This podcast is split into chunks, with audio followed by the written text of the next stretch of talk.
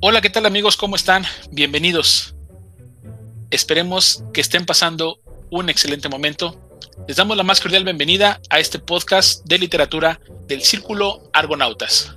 Hoy tenemos una noche muy variada y tenemos mucho que comentar, mucho que compartir. Y esta noche nos acompaña Luis Valencia. ¿Cómo estás, Luis? Hola, ¿qué tal, Iván? Buenas noches a todos los que están escuchando. Salvador, ¿cómo estás? Buenas noches. ¿Qué tal, Iván? Buenas noches a todos ustedes que nos están escuchando. Buenas noches a mis compañeros, a Luis, a Iván y a David. Hoy eh, tenemos un nuevo integrante, hoy estamos de manteles largos, tenemos un nuevo amigo que hemos encontrado a través de los libros. David, buenas noches, ¿cómo estás? Hola, ¿qué tal? Buenas noches. Pues antes que nada, muchísimas gracias por la invitación y espero que podamos compartir algo de literatura y sacar de todo eso pues algún aprendizaje y alguna forma nueva de apreciar los libros. Gracias. Gracias a ti, David. Pues bien, yo soy Iván y hoy vamos a compartir los libros de La Rosa Amarilla de Mor Yokai, Atila, El azote de Dios de William Dietrich, Salón de Belleza de Mario Bellatín y La Odisea de Homero. Esperemos que este episodio lo disfruten.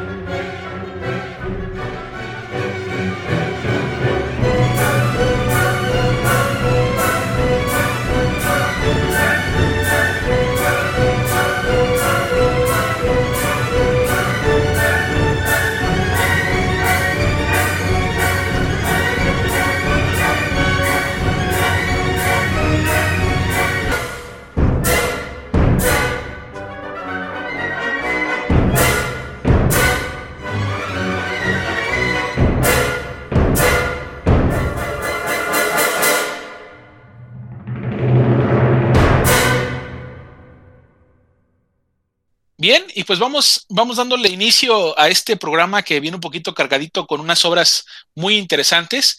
Y es el turno de Luis Valencia que nos va a presentar La Rosa Amarilla. Adelante, Luis.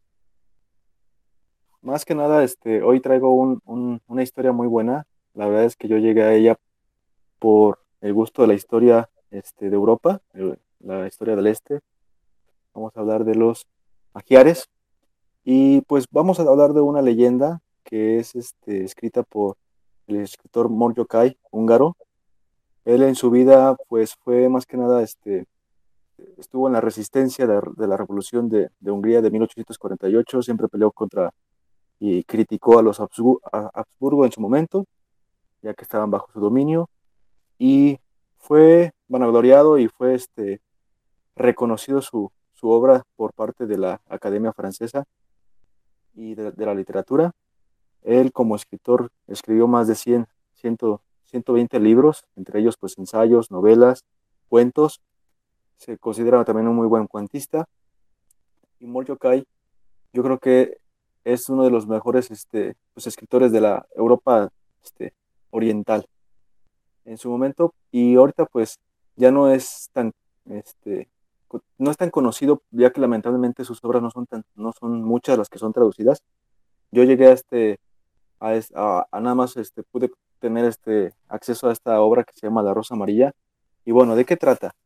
Este, esta obra nos va a, mostrar, yo creo que las planicies de, Hungría, de, sus, bosques. Lo que me gusta es que es muy pintoresco en este sentido, muy este, ilustrativo en cuestión de la naturaleza. Y va a comenzar con un jinete que va avanzando sobre una región que se llama Ortogavi, que pertenece a Debrecen y pues lleva en su sombrero una rosa amarilla de la cual pues aprecia mucho su belleza y protege cada instante. Y él aparentemente va este, muy cansado, ya que este, pues él viene de la guerra, viene este, y se va quedando dormido en, su caballo y, y de repente despierta y, la rosa no la trae, entonces se, se, alarma y se regresa a buscarla. Finalmente da con ella y pues se la vuelve a poner este, y esto va a pasar como un par de veces, ¿no? Y va a llegar a una taberna que ahí es donde se, supone que nació esa rosa amarilla, ya que es, ese rosal que está a un costado de esa taberna lo trajeron de Bélgica, ya que pues, de Bélgica se sabe que de Europa pues es de, los lugares donde están las, flores y las rosas más, más hermosas. Y él va a entablar una conversación ahí con una joven llamada Clara, la cual pues se encarga de la preparación de los alimentos ahí en esa taberna, ella, ella misma la, este, la mesera, se entrega todas las bebidas y desde que lo ve, ella lo reconoce y trata pues de atenderlo de la mejor manera, ya que este sabe que es pues una persona que aprecia y ama, que se llama pues Alejandro Dexi. Ahí es donde, donde conocemos y vemos el nombre de este jinete que desde un principio lo vamos acompañando. Y bueno, pues me acuerdo que le prepara un pollo este asado, pescados este fritos y pues, trata de que su estadía ahí sea este, lo más satisfactoria posible, ¿no? Y aquí lo interesante es que en el transcurso de, de, las acciones y los diálogos que van teniendo estos dos personajes, ella, ella muestra un amor de una forma muy vehemente, muy, muy, muy intenso. Es, es, es un amor muy bonito el de ella, y él lo muestra de una forma completamente diferente, ¿no? Este, taciturna, este, es decir, muy reservado, y esto va a generar, yo creo que, pues un dolor en los sentimientos de Clara, obviamente, ya que pues el amor, el amor no es correspondido como ella quisiera. Y me acuerdo que después de una discusión que tuvieron, este, pues él alguna, de alguna manera pues la consola, este, prometiéndole que se va a casar con ella. O ella ilusionada, está muy contenta por, lo, por, por la proposición, pero se muestra insegura, como que no sabe que si realmente lo está diciendo de verdad o solamente para pues ya evitar el conflicto y la, el problema que tienen eh, eh, como pareja. Y bueno, ella va a decidir este, preparar una bebida, en la cual este, pues va, va a hacer que Alejandro pues, perdidamente se quede enamorado de ella. Y estos ingredientes son tres. Es el vino, el zumo de limón y la raíz de la mandrágora. Se dice que esta bebida fue la que utilizó Circe para pues, enamorar a Ulises y ella pues de alguna forma pues tiene los, tiene los, los ingredientes y, la prepara. Eh, esta, eh, Circe y, Ulises pues son unos personajes de la, de la Odisea que en, unos momentos mi, mi amigo Salvador pues va a, hablar, va a hablarnos de ella.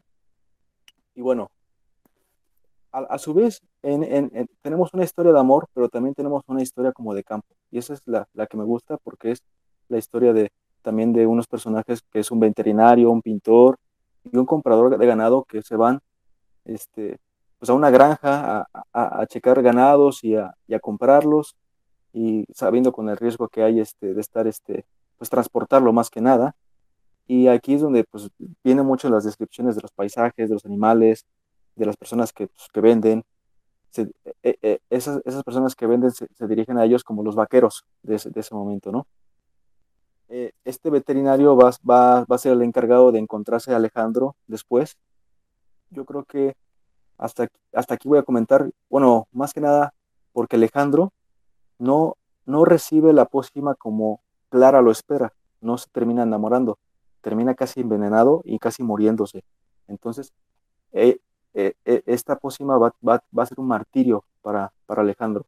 Entonces, Alejandro lo encuentra en el camino del veterinario y pues él lo va a atender y finalmente pues van, van, a, van a buscar eh, quién fue el culpable y, y, se viene una, pues ahora sí, toda, toda, como dicen, toda una reacción, toda una acción pues tiene una reacción y se viene toda, toda una búsqueda por, por saber quién fue y qué pasó realmente. Entonces, es bueno, la verdad es que es, es, este libro me gustó, no, no es muy extenso, pero sí habla, sí toca muchos temas interesantes como lo es el amor este, correspondido y, y y, el no correspondido, ¿no? Y podemos hablar pues, de, un, de una época histórica de lo que fue Hungría, este, su, sus, este, sus, costumbres, sus paisajes, y, y, la verdad es que es un buen libro para adentrarse a ese, a ese, a ese mundo, podemos decirlo, ¿no? Es, es, esa faceta que yo no conocía de Hungría, y, y, pues yo creo que hasta aquí estaría bien, ya lo que sigue, pues yo creo que ya es el desenlace del libro, lo cual pues es muy bueno y sorpresivo. Muy bien, Luis, gracias. Pues escucho muy interesante. Oye, ¿y, y, y el tema del título, de qué da? Ah, ¿por qué de la rosa amarilla? Ajá. Sí, yo creo que, pues, desde el principio pues te das cuenta de que tiene, tiene un significado ya que pues fue un regalo, aparentemente un regalo, el cual sí él, él va a apreciar, pero aparentemente va, va este, a, a sufrir por ese mismo regalo, ¿no? Y sabemos, creo que habían dicho, o se conoce que el regalar flores amarillas, o creo que significa a lo mejor un poco de odio, ¿no? Entonces, va, va más ligado por eso. Fíjate que exactamente por eso te hice la pregunta, porque cuando tú dijiste que ibas a comentar este libro, yo luego, luego recordé que obviamente en una, de las ocasiones cuando yo era más, más joven en aquellos ayeres y alguna ocasión se me ocurrió regalarle flores a, a una mujer, pues la primera que me regañó fue mi, mi, abuela, ¿no? Me dijo, jamás des flores, menos rosas amarillas porque significan odio desprecio. Ahorita, como tú dijiste que era un escritor europeo y demás, dije, no, pues a lo mejor el, este, ese contexto cambia, ¿no? Ese contexto va a cambiar. Pero, pues bueno, ya, ya me di cuenta que no, dices, hay, hay algo pues que es como un, como, como un causante, ¿no? De toda la situación de la, en la novela. Exacto, sí. Finalmente sí termina siendo eso, ya ahora sí que puedo adelantarlo un poquito de eso, pero, pero ya no, lo voy a decir cómo, ¿no? Ah, no, me parece bien. Pero ibas a comentar algo. A mí me parece interesante el, el, el, hecho de que habla sobre una poción que posteriormente se hace como referencia a, a la obra literaria de Homero, ¿no? Eso me, me, llamó la atención en un principio. Otra cosa que me llamó mucho la atención es la forma en cómo está narrada, que es otra especie de Odisea. Eh, eso también eh, me parece interesante, pero ¿cómo, ¿cómo está la narrativa, Luis? ¿Es, es pesada? Eh, al ser húngaro, ¿qué diferencias notas tú en la narrativa con respecto a otras? Sí, yo, yo creo que esta narrativa es está un poco cargada en el ambiente y sí se detiene muchísimo en el ambiente finalmente yo creo que para mí es, es una ventaja ya que te, te, posiciona muy bien en el lugar que el, escritor quiere que sepas y te enteres. Y sí, yo creo que a lo mejor para, para las nuevas generaciones pues sí ha de ser un poco más complicado porque pues los libros contemporáneos no, no, no hacen ya mucho de este tema de importancia. Entonces yo creo que eso es lo que yo le veo diferente a otros escritores. Y sí, lo, veo muy local, lo veo muy, este, como dices tú, la diferencia de los europeos, pues sí, sí siento que me está hablando como de otra, de otra, este, de otra parte de Europa, ¿no? O sea, realmente no, no, no había tenido un acercamiento como a esta tierra como lo hice ahorita con este, con este libro. Excelente. David, ¿algo que quieras comentar o algo preguntar acerca del libro de Luis? Este, pues creo que me llama un poco la atención todos esos también paralelismos que comentan respecto a lo de la Odisea. Me llama un poco la atención también porque todo el asunto de la, de, la novela histórica de, o de los relatos con contexto histórico también me llaman, me, me atraen mucho. Y, y, suena bastante interesante. Es este sobre Hungría, creo que comentaba este Luis, me parece. O sea, se, se desarrolla en Hungría la, la esta, la historia. Exactamente, sí, se desarrolla ahí. Mm. Órale, no, pues seguramente se ve en una, un catálogo grande, ¿no? De, se habla tal vez de las costumbres húngaras de la época, no sé, decías que creo que hace también algo de hincapié en el ambiente, no sé si te refieras a un ambiente como a la geografía, muy estilo Drácula tal vez, ¿no? Este, cuando describe... Muy, muy sombrío, lo, lo, pinta muy sombrío, muy nublado, y sí, las, sus oh, costumbres sí habla mucho, o sea, el ganado en ese oh. momento pues era lo, la mayor este, actividad económica. Ya, ya veo. Oye, ¿y, ¿y, qué tanto te transmite de esa oscuridad, digamos, húngara, ¿no? O sea, eh, ¿tú crees que la narrativa sí logra como impregnarte de, de, del ambiente, digamos, de la zona geográfica, del momento histórico? ¿Sí, sí logra como atraparte en ese sentido? Sí, desde un inicio sí, sí sientes esa penumbra, penumbra o, oh, ya veo. o, desde el personaje mismo que va solitario, te, sientes luego, luego ahí en esa, en, esa, en esa adaptación. Órale, qué bien, suena muy bien. Sí, te preguntaba esto porque cuando yo he, he leído algunas, este, poquitas novelas que pues, son, son ambientadas en otro tiempo, hace pues en Edad Media, por ejemplo, o incluso antes.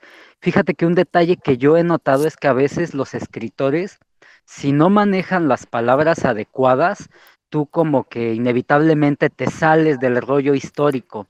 Por ejemplo, este, pues no sé, una comparación que a mí se me ocurre un poquito es el nombre de la rosa, pues famosísimo del Humberto Eco, y hay otro que se llama, mm, este, que trata sobre la vida de Galeno, que no recuerdo el tal nombre, si es médico de cuerpos y almas o algo así, no recuerdo.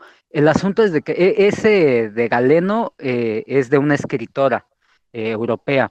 El asunto es que, como les comento, a diferencia de Humberto Eco, la, la, chica esta, la escritora, en su libro sobre Galeno, en el primero o segundo párrafo mete unas palabras que, que te sacan del ambiente, ¿no? Histórico de Galeno, o sea, Galeno que fue un médico pues, de hace mucho tiempo, ya no me acuerdo si griego o romano, ahorita no recuerdo bien, pero, o sea, tú estás leyendo algo que se ambienta hace muchísimo, muchísimo tiempo y te digo, esta chica viene, mete dos, tres palabras en un párrafo que dices, yo no creo que alguien de aquel tiempo, este, pues pueda razonar así, digamos, ¿no?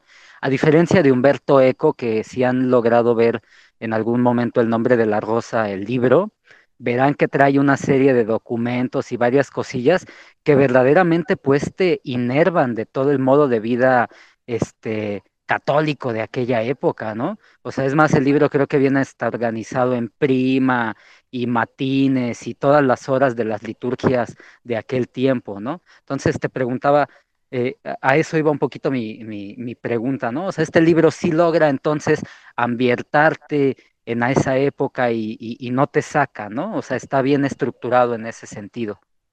Sí, exacto, realmente sí no, no me lleva a otro lado y pues sí, sí logra lo que yo creo que quiere escritor. Ya, ya. Órale. Pues, qué bien. Mira, qué, qué interesante lo que comentas, David, de, de, la ambientación. Esta, no sé si esta, esta obra que tú planteas de médico de cuerpo y alma sea esa, la de Taylor Cadwell. Es la, la, escritora. Mm, ya, sí, no. Ah, Taylor Caldwell es mujer. No recuerdo si es mujer, pero esa es la escritora de Médico y Cuerpo y Almas.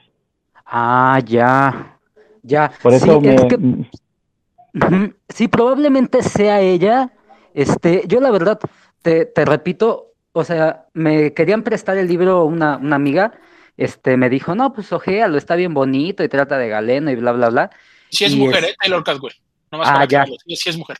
Ah, ya, va, va, que va. Sí, te digo, ese libro fue lo que me pasó, ¿no? Yo usualmente, aunque sea pues este, el nombre, el género del escritor, yo sí lo suelo pues eh, retener un poquito, pero créeme que fue tanto, digamos, mi disgusto con este libro cuando esta persona, em, esta, la escritora empezó a hablar así, ¿no? De Galeno, y así unos monólogos que dices, oye, pues mm, como que no me encaja, ¿no? Así una persona de aquel tiempo y etcétera, dije como que no encaja que piense de esa forma. Y, y pues es a lo que iba, ¿no? O sea, es toda una ruptura que tú tienes cuando estás leyendo en un ambiente, en otra época, en otro lugar, y de repente vienen y hacen ese tipo de, de, cosas, ¿no? Como meter palabras, porque a eso me refiero, fueron palabras las que metió, palabras que tú pues dices definitivamente alguien de esa época no las emplea ni en sus pensamientos, ni exteriorizándolo, ni nada. Y pues sí, por eso, pero sí creo que sí fue ese. Tal vez de tarea me quede investigar bien el nombre del libro y en otra sesión se los, se los platique bien. Fíjate, e, eso, eso a mí me pasó mucho cuando se trata de, eh, de novelas históricas, historia novelada. Sí, eh, claro. hay, hay dos escritores que voy a poner ahorita a colación, debido a que tu comentario me pareció excesivamente rico, muy interesante. Eh, esos dos escritores, eh, uno es Christian Cameron, que ya platicamos en una ocasión Luis y yo, en un círculo anterior, con la obra de Tirano. Y el otro escritor es Santiago Posteguillo, con Africanos, por ejemplo. Eh, lo voy a poner a colación porque me pareció muy interesante este tema de la ambientación de la época. Uno, que es Christian Cameron, es un escritor que anteriormente no lo era, era él una especie de aviador, era un, un piloto. Oh, pero le veo. encantaba tanto, le encantaba tanto la, la literatura que y- se ve inmerso en ella, y en esa obra de Tirano utiliza mucho lo que es el lenguaje actual. Esa es una, Ah. una, una cosa que puede ser que si el lector lo saque de balance, más, que, más sí. que nada, si, si haces esa valoración que hiciste tú, por ejemplo, David, eh, es, es muy correcta, pero yo considero que en ocasiones lo que hacen es tratar de llegar a la gente para la que está escrita, que es la gente de la actualidad, ¿no?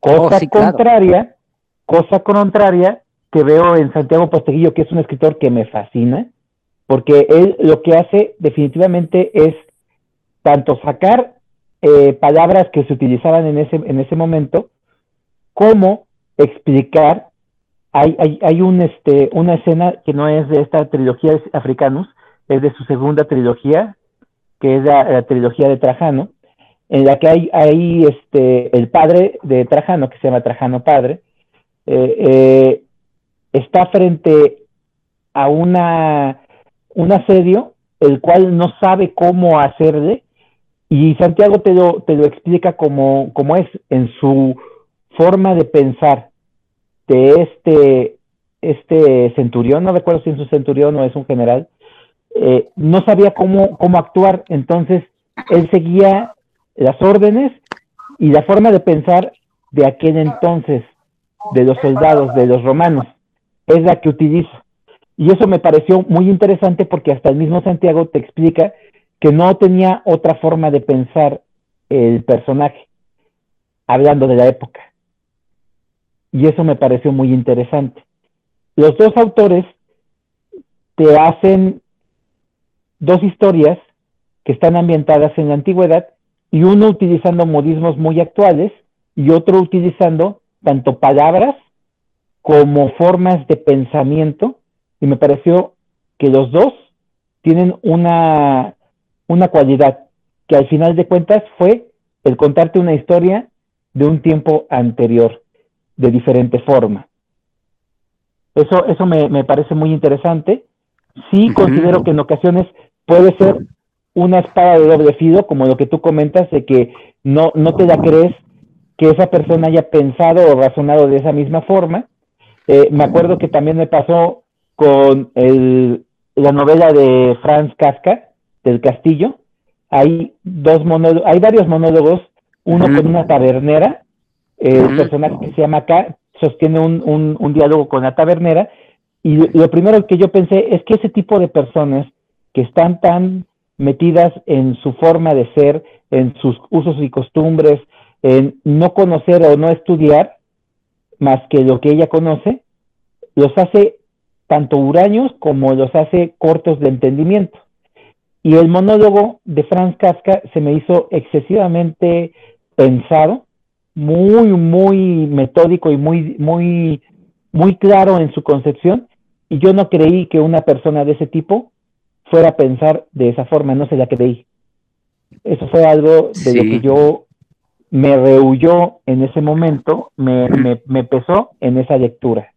Pero bueno, te agradezco mucho, David, que hayas comentado esto. Esto fue muy enriquece- enriquecedor para mí. Sí, igualmente tu, tu comentario también, igual nada más para cerrar el punto, eh, ya lo busqué rápidamente y no es médico de cuerpos y almas, es el médico del emperador de Tessa Corber. Ese es el libro, ya lo acabo así Ah. de, de, de investigar súper rápido y, este, y ese es el libro del cual estoy hablando, El médico del emperador de Tessa Corber. Y es bien curioso ese libro, fíjate, porque recuerdo que cuando lo empecé a leer traía también un, una breve, un esquema, digamos, del Partenón, ¿no? Y este, y de repente dije, órale, se ve, pues se ve bien, ¿no? Y como les digo, ¿no? Así en primer, segundo párrafo hace eso y digo, uff, bueno, a mí en ese entonces no me convenció mucho.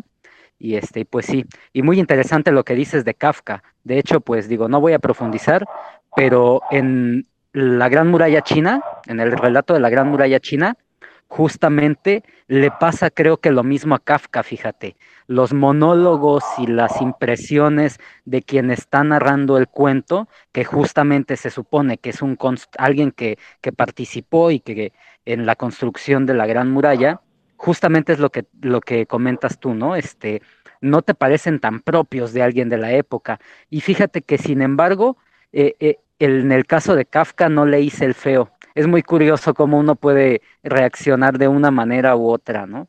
A, distintos o autores o situaciones, aunque a veces sean, exactamente la misma. Pero pues sí, muy curioso todo eso. Vientos. Oye, David, qué, bueno que, que, hablaste de eso y lo, y lo dijiste a tiempo, porque ya los seguidores de Médico de Cuerpos y Almas te iban a andar Sí, echando pedradas y tomatas porque, porque además ya nos estaban especificando sí seguramente. Además, ya me imagino. que, que, piden mucho los médicos y, y, y, la gente que estudia medicina lo recomienda muchísimo porque es una parte novelada y yo he leído algunos extractos de ese libro nada más en la parte médica pero no, no en el, en el, tema histórico, como dices, ¿no? Pero no, ya quedó, quedó aclarado para que no nos lluevan este. Sí, para que no haya críticas. Sí, porque de repente, sí, yo también a mí, en ese sentido, sí, me parece que es bueno mejor dar información exacta, justo para evitar este tipo de, de cosas, ¿no? Porque si no, imagínate, luego todos los ah, seguidores de Taylor Caldwell, luego yo diciendo, ¿cómo? ¿Es mujer? Así, no, no, no, no. No, no, no, es puro cotorreo, puro cotorreo. sí, lo pues sé. Ya está. Bueno, pues ya que estamos hablando de todo este, de todo este rollo que también ahorita que estaba platicando Chava y, bueno, este David, pues vamos a adentrarnos al, libro que traigo, que traigo yo para, para, compartir, que precisamente también es un, es un libro de, corte de, novela histórica. Eh, hoy traigo el libro de Atila, El azote de Dios, de un escritor norteamericano que es William Dietrich. William Dietrich es un escritor probablemente no muy famoso. Tiene nada más cinco obras, sin embargo, estas cinco obras todas son de contexto histórico. Es El Rey de Hielo, El Muro de Adriano, Atila el Azote de Dios, Las Pirámides de Napoleón y La Clave Roseta. Entonces, este libro del Azote de Dios está escrito en el 2005. Y pues bueno, primero voy a platicar por qué, por qué he escogido este libro. A mí dentro de los personajes de la historia, uno de los personajes que más me han cautivado y que me han, que me han hecho buscarle la literatura, porque si, te, si, si, le buscas no vas a encontrar mucho acerca de Atila, es la verdad. Este, vas a encontrarte este y por ahí hay otro que es, un, es un, una obra de teatro. Eh, Atila es uno de, de esos personajes históricos que dejaron mucho en un muy poco tiempo y se le ha considerado también como uno de los más grandes estrategas de todos los tiempos y de todo el planeta. En el 2016, por ahí en, internet hicieron una, encuesta ah, sobre quién era la persona que más se le había temido en el transcurso de la historia. Obviamente el ganador es Hitler. Se consideró como el personaje que más, más, este, más infundía temor en, en sus adversarios o en la gente. Pero muy cerquita en el porcentaje y pisándole los talones se encontraba Atila. Obviamente es, un mundo de diferencia de información que conocemos de, Hitler, que es un tipo que, que, vivió en, el siglo XX, y, Atila, que, vivió en el año 400 después de Cristo. ¿no? Sin embargo, por lo poco que se sabe, este, pues también Atila estuvo en, esa lista y eso se me hizo, se me hizo muy interesante, además de que para mí me, agrada conocer información de, este señor. El, el, libro eh, entra en, un, en una etapa específica dentro de la historia, pero para eso eh, quisiera nada más hacer algo muy breve porque también hablar de, de nos podemos llevar todo un, todo un segmento o, todo un episodio y tampoco no, no, vamos a alargar este porque de por sí ya viene después también este, eh, la Odisea y seguramente nos vamos ahí a, a enfrescar un poquito más, pero lo, lo, que sí quiero comentar es que Atila tiene algunos puntos muy interesantes por los cuales creo yo que debemos de, buscarlo, a lo mejor no, en los libros o en literatura, sino también en la parte histórica. Atila es un, es un tipo que, hizo una comunidad tan grande, porque decían que existían bárbaros y aparte existían salvajes. Bueno, dicen que Atila era lo que le seguía, ¿no? Y los unos. Atila es el primero, el primer rey de los unos que los que los junta, ¿no? Para no decir une a los unos, que los junta, porque anteriormente los unos este, batallaban y, vivían de, maneras aisladas en pequeñas, en pequeñas tribus. Sin embargo, Atila, eh, gran líder, los junta y entonces eh, e, empiezan a, tener una expansión muy, muy grande. Si ustedes buscan por ahí en internet y, los invito a que busquen el, imperio de los unos y se van a dar cuenta que era un, una extensión territorial muy, muy grande. Y Atila se le considera el único capaz que pudo haber acabado con el imperio eh, romano tanto de Oriente y de Occidente.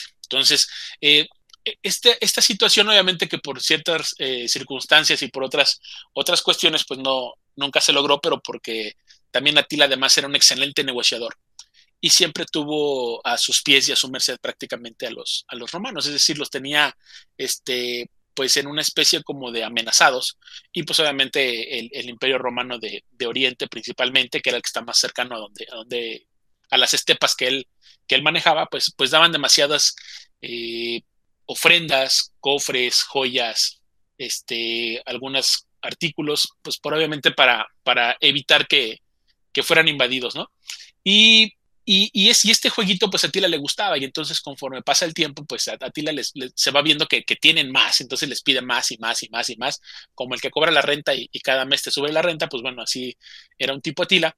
Y además Atila, pues era un, era un personaje muy entrañable porque hacía cosas muy particulares. Y aquí es donde encaja la historia del libro.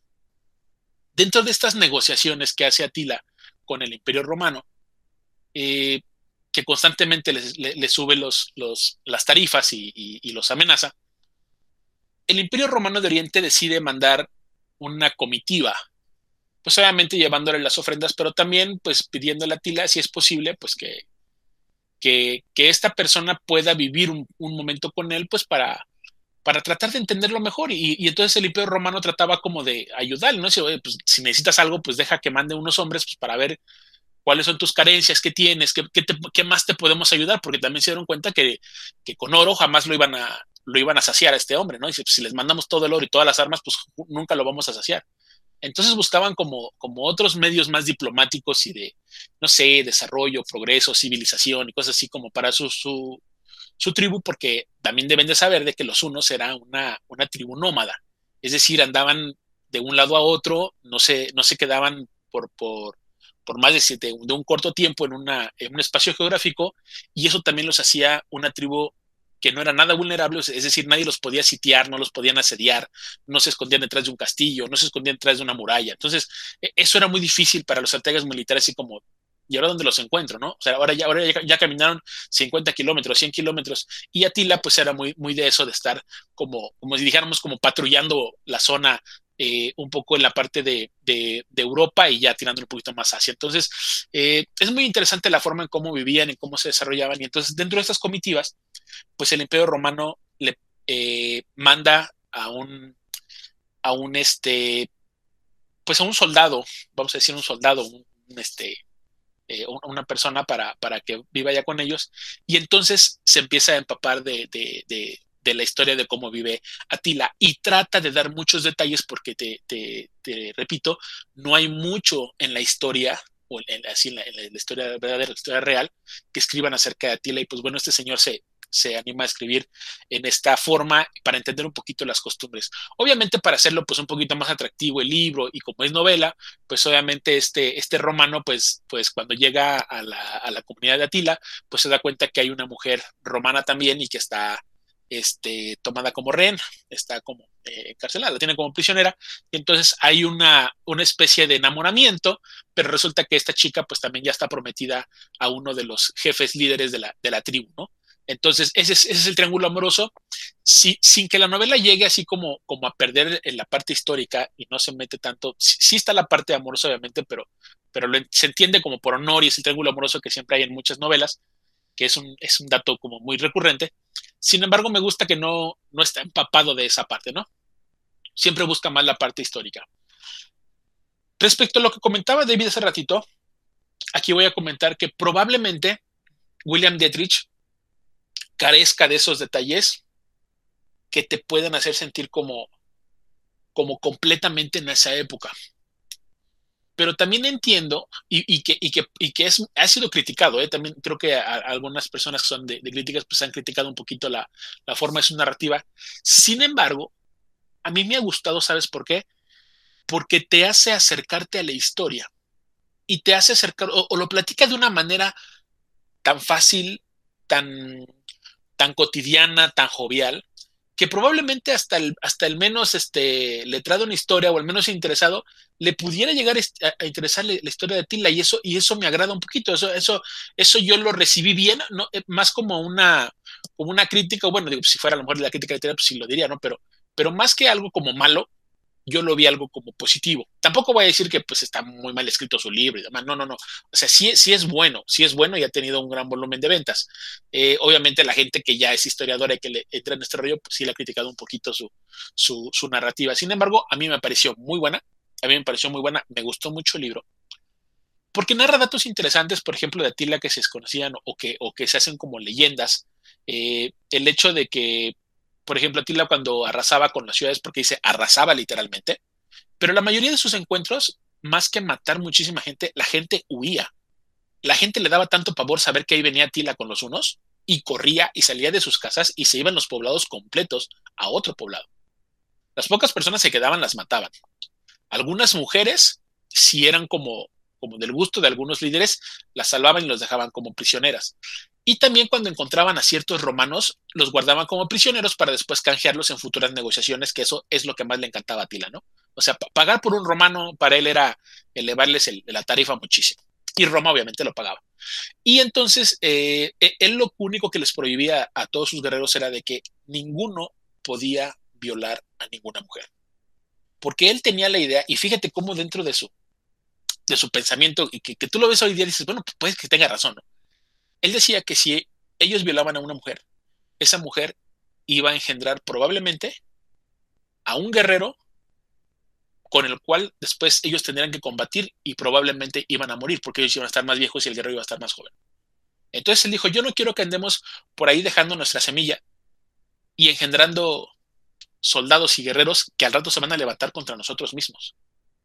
Entonces, cuando él veía que un hombre estaba violando a una mujer, prácticamente mataba a los dos, tanto a su guerrero como, como, a, la, mujer. Entonces, sí era una regla que se, que se respetaba muchísimo y obviamente esto lo platican ahí en el, en el libro porque pues obviamente el, romano es, su tarea ir investigando porque quieren también encontrar como el punto flaco de, de, Atila y que de ser posible pues que lo asesine, ¿no? Esa es la, esa es la comisión, o sea, vas, aprendes, pues si no lo puedes asesinar pues vienes y nos platicas, pero si tienes la opción pues, pues te sacrificas por Roma y lo matas, ¿no?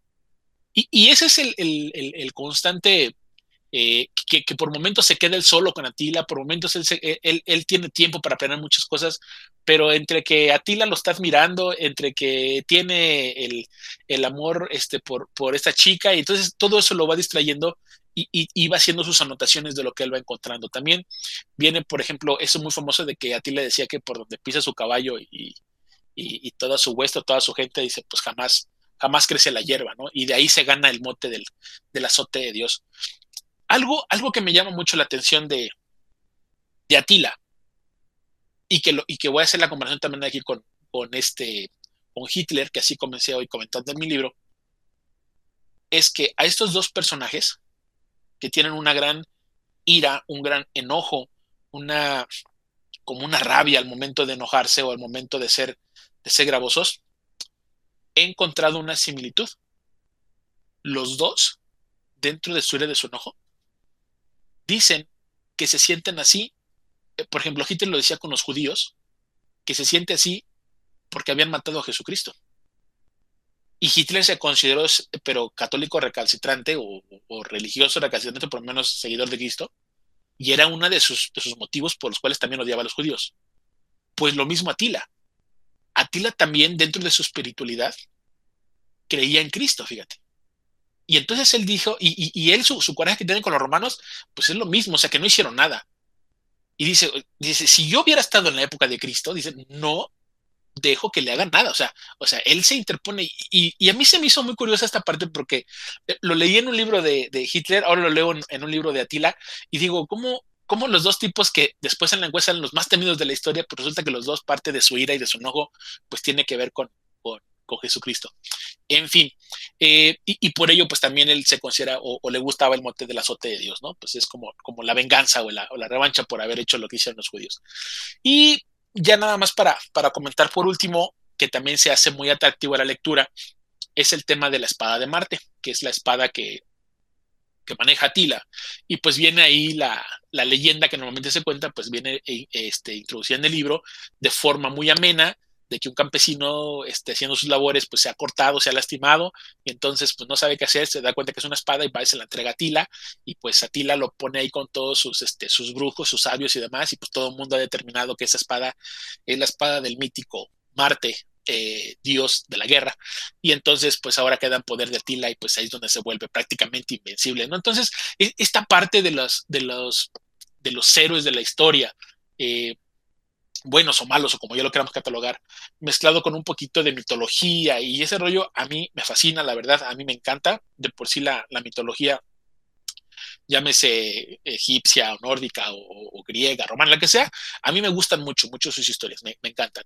Y cuando lo mezclan un poquito con, novela o, o, con historia, porque en realidad esa historia, esa leyenda es así, y ya meten en una novela, pues se me hizo muy, muy padre para, para mi gusto. Entonces, tiene elementos así, tiene elementos muy padres. No voy a platicar el final, aunque pues bueno, al ser novela histórica, pues todos sabemos este eh, cómo termina más o menos la historia de Atila, pero si no, de todas maneras, dentro de ocho días, otro quince, este, comparto la obra de teatro donde viene el desenlace de, de Atila. Pero este, pues bueno, hasta, hasta ir a mi aportación. Este libro, desde cuando también tenía ya ganas de compartirlo aquí en el círculo de lectura, y pues bueno, hasta hoy se le, se le hizo, se le, se le, di la, le, di la oportunidad, pero pues, pues ahí está. Entonces, este, espero que, bueno, si a alguno le interesa, e, el libro es, es un poquito más, más, este, más grande de lo normal, son, son como unas 400, 450 páginas, pero está muy, muy interesante si les gusta la historia y pues más la parte militar de, este, ese tipo, pues adelante. ese, ese libro, fíjate que yo también lo tengo. Tengo la edición de Ediciones B, no sé si sea la misma, Iván. Correcto, sí, la misma, correcto. Perfecto. Eh, a mí es de mis lecturas pendientes, pero siempre me, llamó la atención desde que empecé a ver las novelas históricas que editaba Ediciones B. Eso, eso me, me gustó, por un lado. Por otro, este, hay una leyenda, hay, un, hay una leyenda de que eh, precisamente enlazada con esa espada, de que Atila venía de otro lugar, no era originariamente, no sé si eran mongoles los que eran de esa raza, no recuerdo bien. Sí, son, una mezcla, una son una descendencia de ellos. Claro. Eh, este cuate, eh, supuestamente la leyenda cuenta que era un japonés y la espada por eso era tan característica, porque era una katana, una katana más grande de lo normal.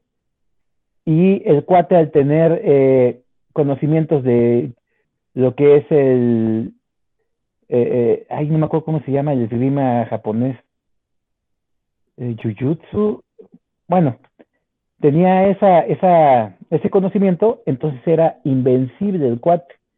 Y aparte por su forma de pensar, que iba siempre un paso adelante de sus enemigos.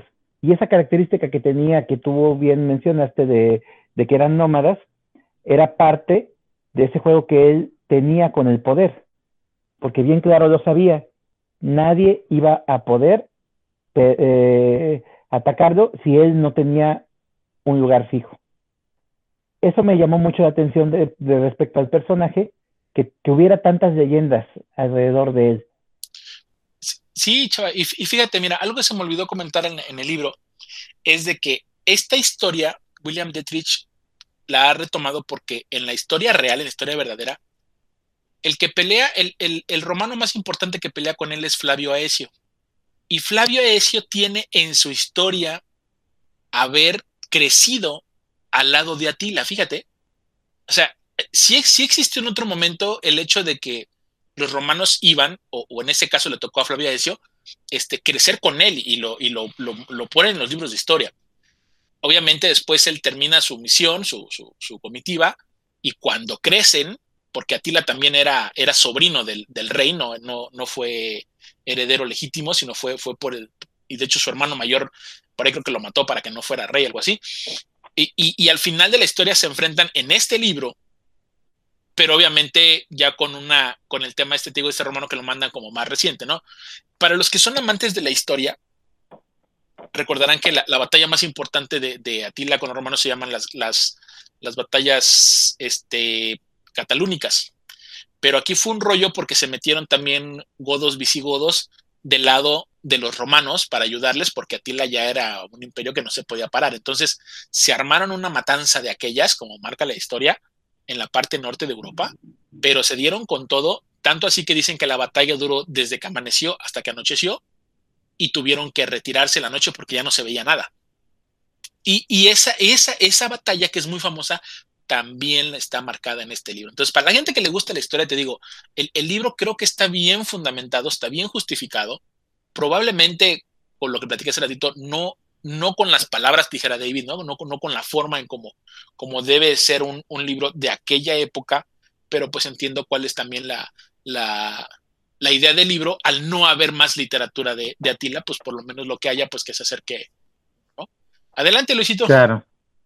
Sí, nada más comentar, este, la verdad me parece, ese también libro lo, tengo está ahí súper pendiente. Y sí, el imperio de, este, de, Atila, pues es considerado uno de los más este, veraces, ¿no? Y, y, sí, bien, bien lo comentaba Salvador, sí provienen de una parte de los mongoles, específicamente de los tártaros, que es la parte de Rusia. Sí, los mongoles también fueron en su tiempo, pues un imperio increíble, ¿no? Llegaron a, a China a poner su dinastía y llegaron hasta la India, ¿no? Con los maratas. Y sí, yo, yo el único acercamiento que he tenido así, que yo he leído un enfrentamiento contra los unos, fue el del conde Belisario de Robert Graves, en el cual pues él defendiendo la Roma oriental, pues sí tiene un encuentro con estos y resultan ser más complicados que los persas, inclusive, y sí son, son conocidos como un ejército pues sí muy, rudo y, y el cual pues sí tuvieron muchas bajas, ¿no? Pues se escucha muy interesante el libro y nada más, este, pues como aclaratoria, eh, fíjate que creo que hay varios libros que no están construidos lingüísticamente, digamos, como, como en su, como en la época que intentan abordar, sea este la época de Atila, sea la época de, los húngaros del, del libro que hablaba Luis pero justamente fíjate que tú tocas un punto muy importante respecto a eso, ¿no? Que es, tú puedes no abordar lingüísticamente, este, ni conceptualmente tal vez, el, el espíritu del tiempo o de la época que tratas de abordar. Mas, sin embargo, eso no quiere decir que eso sea un requisito indispensable para poder aportarle riqueza a la obra, ¿no? Yo, por lo que entiendo de lo que comentas del libro de Atila, pues más bien él busca llegar a otras cosas y no es como que precisamente darle ese énfasis a, la ambientación y a hacerte sentir ahí este, físicamente y, históricamente y, contextualmente, ¿no? Y, es muy interesante todo eso que dices de Atila. Hay varios, varios detalles, varios datos que yo la verdad ignoraba, como esto que decías al principio de que parece que no hay bastante literatura eh, seria y, este, y, digamos, precisa alrededor de la figura de Atila. Es un, es un hecho que pues ahora sí que honestamente lo ignoraba por completo. Yo hubiese pensado que había varias cosas muy, muy claras acerca de su vida, dado el, el tipo de personaje que fue. Y e, es muy interesante, además porque hay, hay, varios detalles que abordaste respecto a guerras, respecto a hechos históricos que en realidad sucedieron y que, pues pese a que tal vez no estén abordados con el lenguaje de aquella época, sin embargo, pues te transmiten toda esa sensación, ¿no? Es, es muy interesante, muy, muy atractivo todo lo que hablan acerca de eso. Sí, sí, David. Y fíjate que además eh, de, esta información también en el libro ponen a una tila que como uno, uno pensaría, este, pues gigante y grotesco y, feo, pues al decir que son salvajes te lo imaginas así.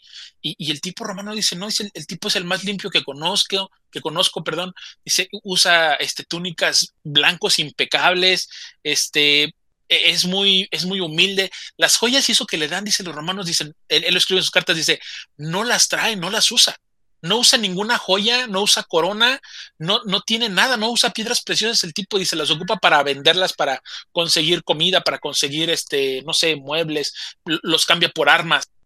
Entonces, e, e, es interesante porque también hay una postura de que Atila tiene, tenía una cara para la guerra y una cara también para, para con su gente, y eso todavía lo hace todavía un tipo más ambiguo y un tipo que más hay que, hay que escudriñarle, ¿no? Para saber cómo, cómo realmente era, era Tila.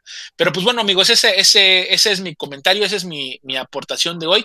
Y pues bueno, pues vamos a, avanzarle, este, porque eh, todavía tenemos camino por recorrer y vamos a dar la oportunidad a, David, que nos va a platicar del libro de, Salón de Belleza de Mario Bellatín. Adelante, David. Bueno, pues como les dije hace un momento, pues muchas gracias por la invitación y este, espero poder compartir algo que sea del agrado de todos. Yo el día de hoy voy a platicar acerca de Salón de Belleza. Em, es un libro escrito por Mario Bellatín. Mario Bellatín es un escritor nacido en México, pero de padres peruanos, y que este, pues que a mí me tomó por sorpresa, digamos, cómo conocí a este autor. Por ejemplo, yo a este autor lo conocí por otro libro que se llama La jornada del paciente y la mona y que lo compré en una feria aquí en, en Cuautla, Morelos. Estaba yo visitando una feria del libro y veía que había mucho material de, editoriales independientes.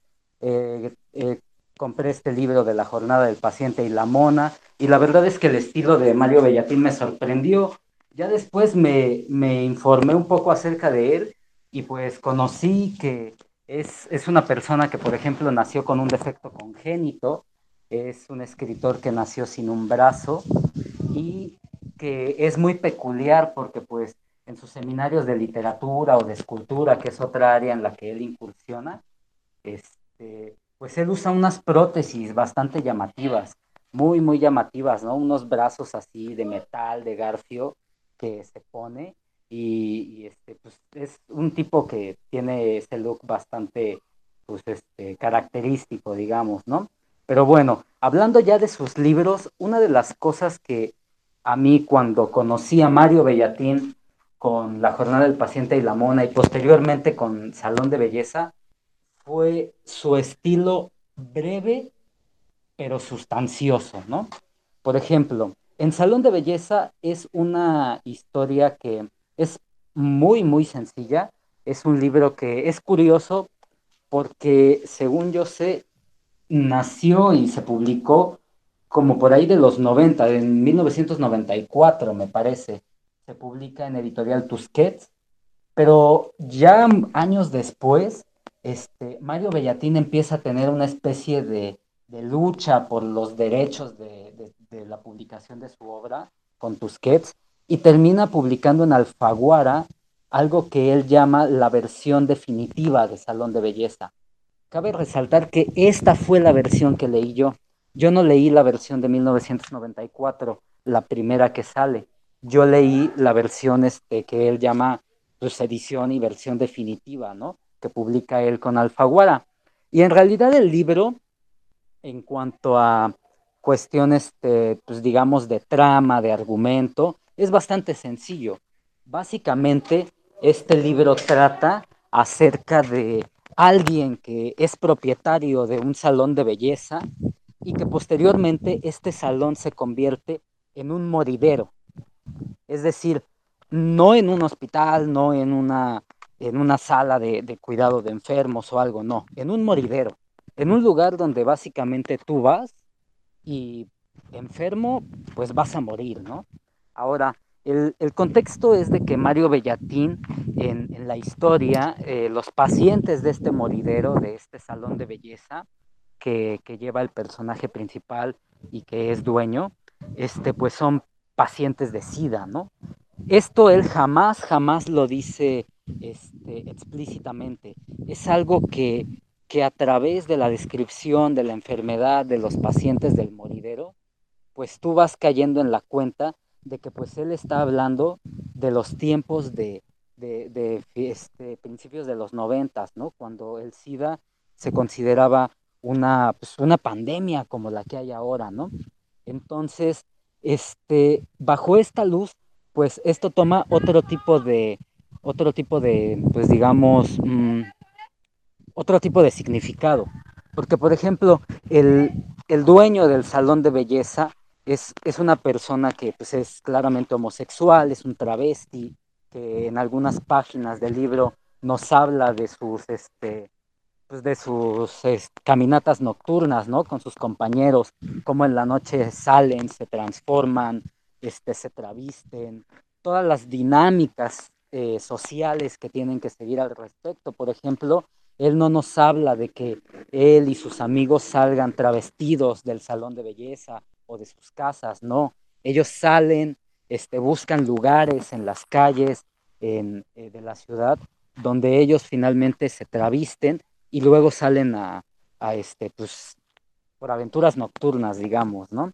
Entonces, el libro básicamente trata de este dueño del salón de belleza, nos narra algunos episodios de su vida, cuando él tenía unos peces este, en el salón de belleza, cuando tenía sus, peceras y cómo se interesaba en la cría de estos peces. Y posteriormente todo va degenerando a medida de que empieza a llegar esta gente a su salón de belleza de, del personaje principal, del cual no se dice el nombre, este, y, y empiezan a, a, a, utilizarlo como un moridero, ¿no? Un moridero, un lugar donde ellos simplemente van y mueren. Ahora, eh, como les había dicho, pues sustancialmente es muy pesado. Básicamente todo el libro, que dicho sea de paso que es muy delgado, todo el libro este, versa acerca de los recuerdos del personaje principal antes de que el salón de belleza se convirtiera en un moridero, o también de cuando ya se convirtió en un moridero, ¿no? Nos habla de, un, de una persona de la que, que llega al moridero y de la que el personaje principal se enamora.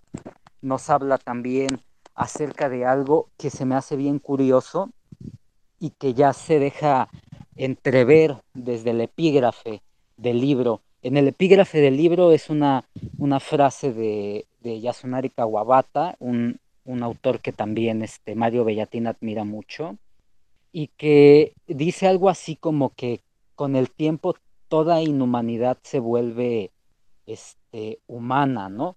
Es decir, él ahonda acerca del hecho de que dejar morir a sus pacientes, o sea, no darles ningún tratamiento ni nada por el estilo, sino simplemente acompañarlos en su, en su muerte, digamos, en su decadencia, pues se vuelve algo necesario, algo, digamos, este, brusco tal vez, algo un poco brutal visto desde, desde otra perspectiva, porque pues estás hablando de dejar morir a alguien pero al final él este él nos deja ver en el libro que pues todo ese tipo de cosas que se pueden ser, ver muy brutales o muy inhumanas, en realidad al final toman una este, connotación pues bastante humana, ¿no? De bastante misericordia en realidad. Es como acompañarlos simplemente a estas personas que llegan al salón de belleza a morir, acompañarlos en la muerte y ya, ¿no? O sea, una de las reglas, de hecho, que tiene este personaje principal es que no recibe medicamento o, o cosas acerca para hacer sentir a veces, este, para aliviar el dolor, ¿no? Sino que simplemente cosas que ayuden a sobrellevar el dolor que estas personas, este, pues enfermas terminales, sienten.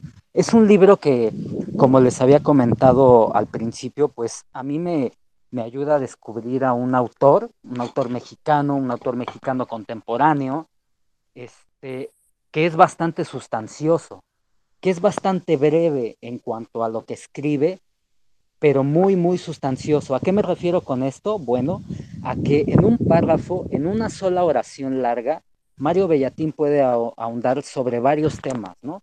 Sobre la este, misericordia, sobre el, digamos, buen morir tal vez, ¿no? O sea, aceptar la muerte, aceptar el destino que, que, que pues, tiene uno.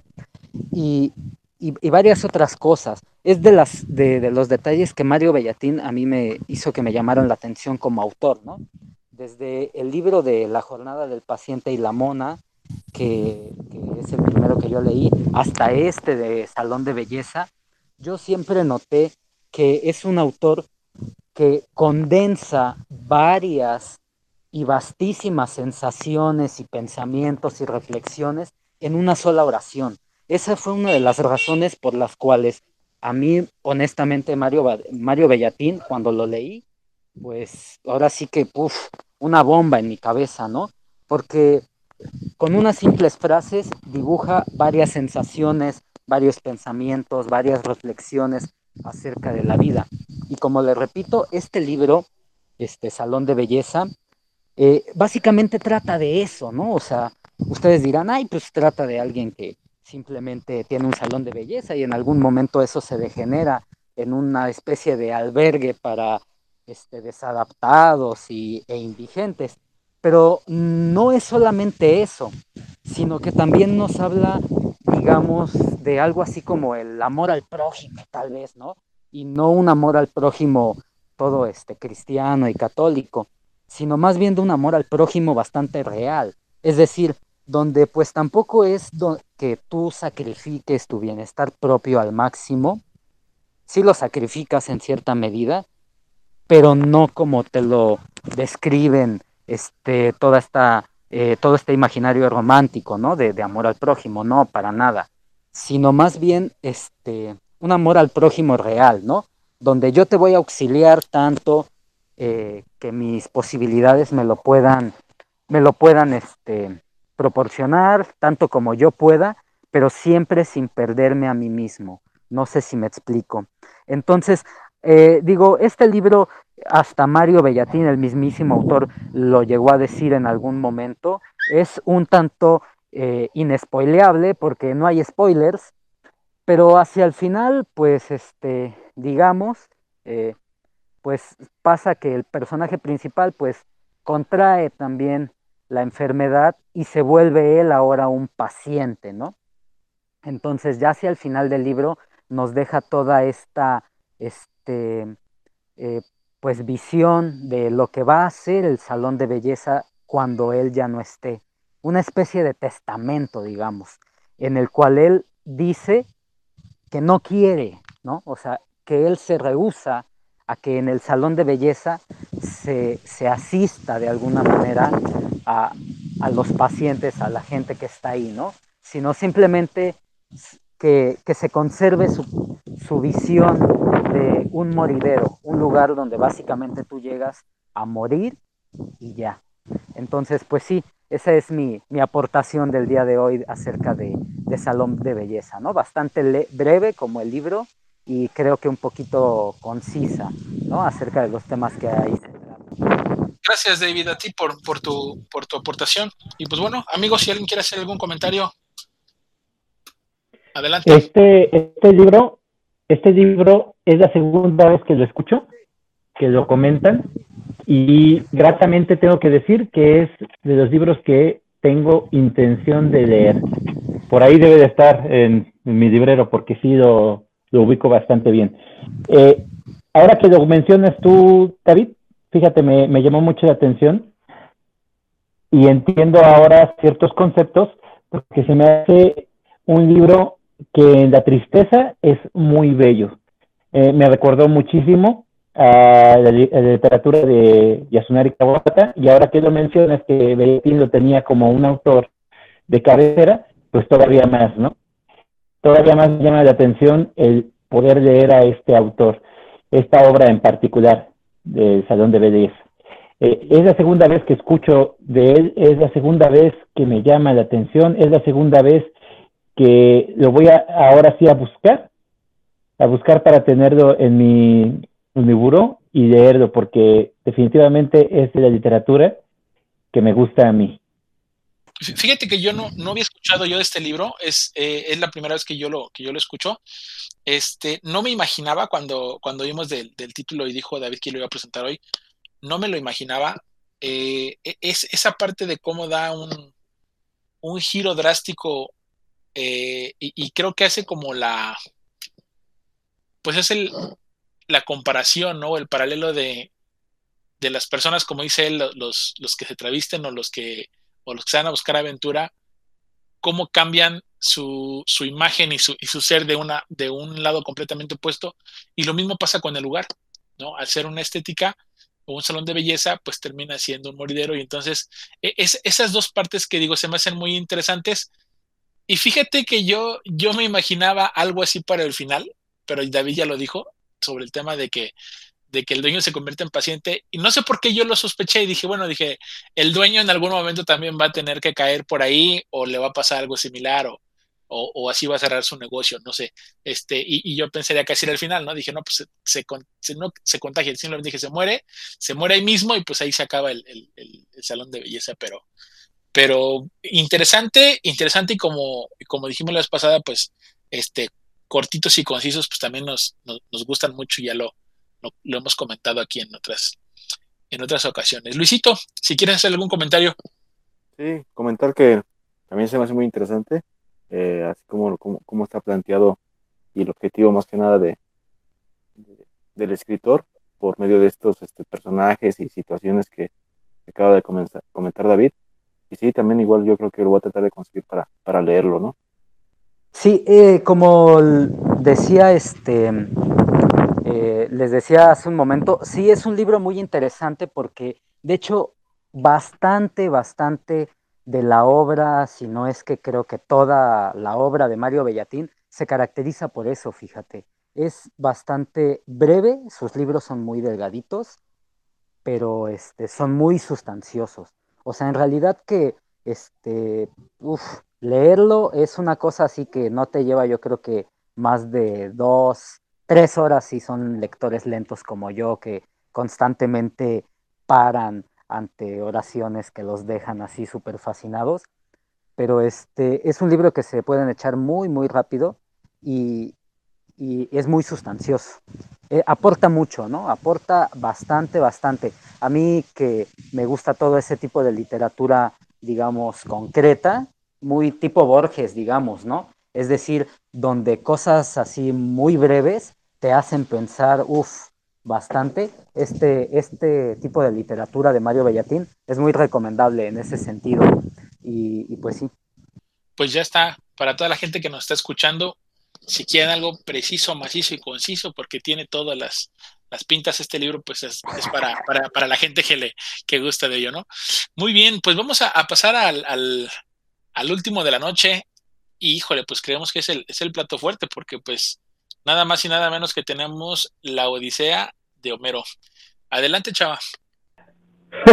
el plato fuerte. Bueno, eh, con todas las obras que se han comentado esta noche, eh, todas me han gustado, han sido obras muy interesantes y en un contexto bastante, bastante maravilloso. Dos obras históricas y una obra totalmente eh, bella, reflexiva, triste a la vez.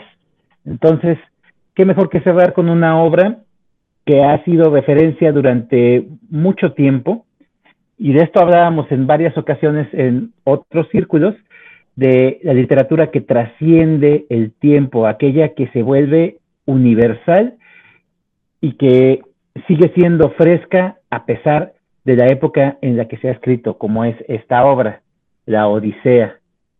Esta obra de la Odisea de Homero tiene mucha polémica, empezando por su concepción, porque muchos eh, no consideran que haya sido escrita por Homero por el cambio tan abrupto que hubo de narrativa con respecto a la Iliada, pero que a final de cuentas se le atribuyó.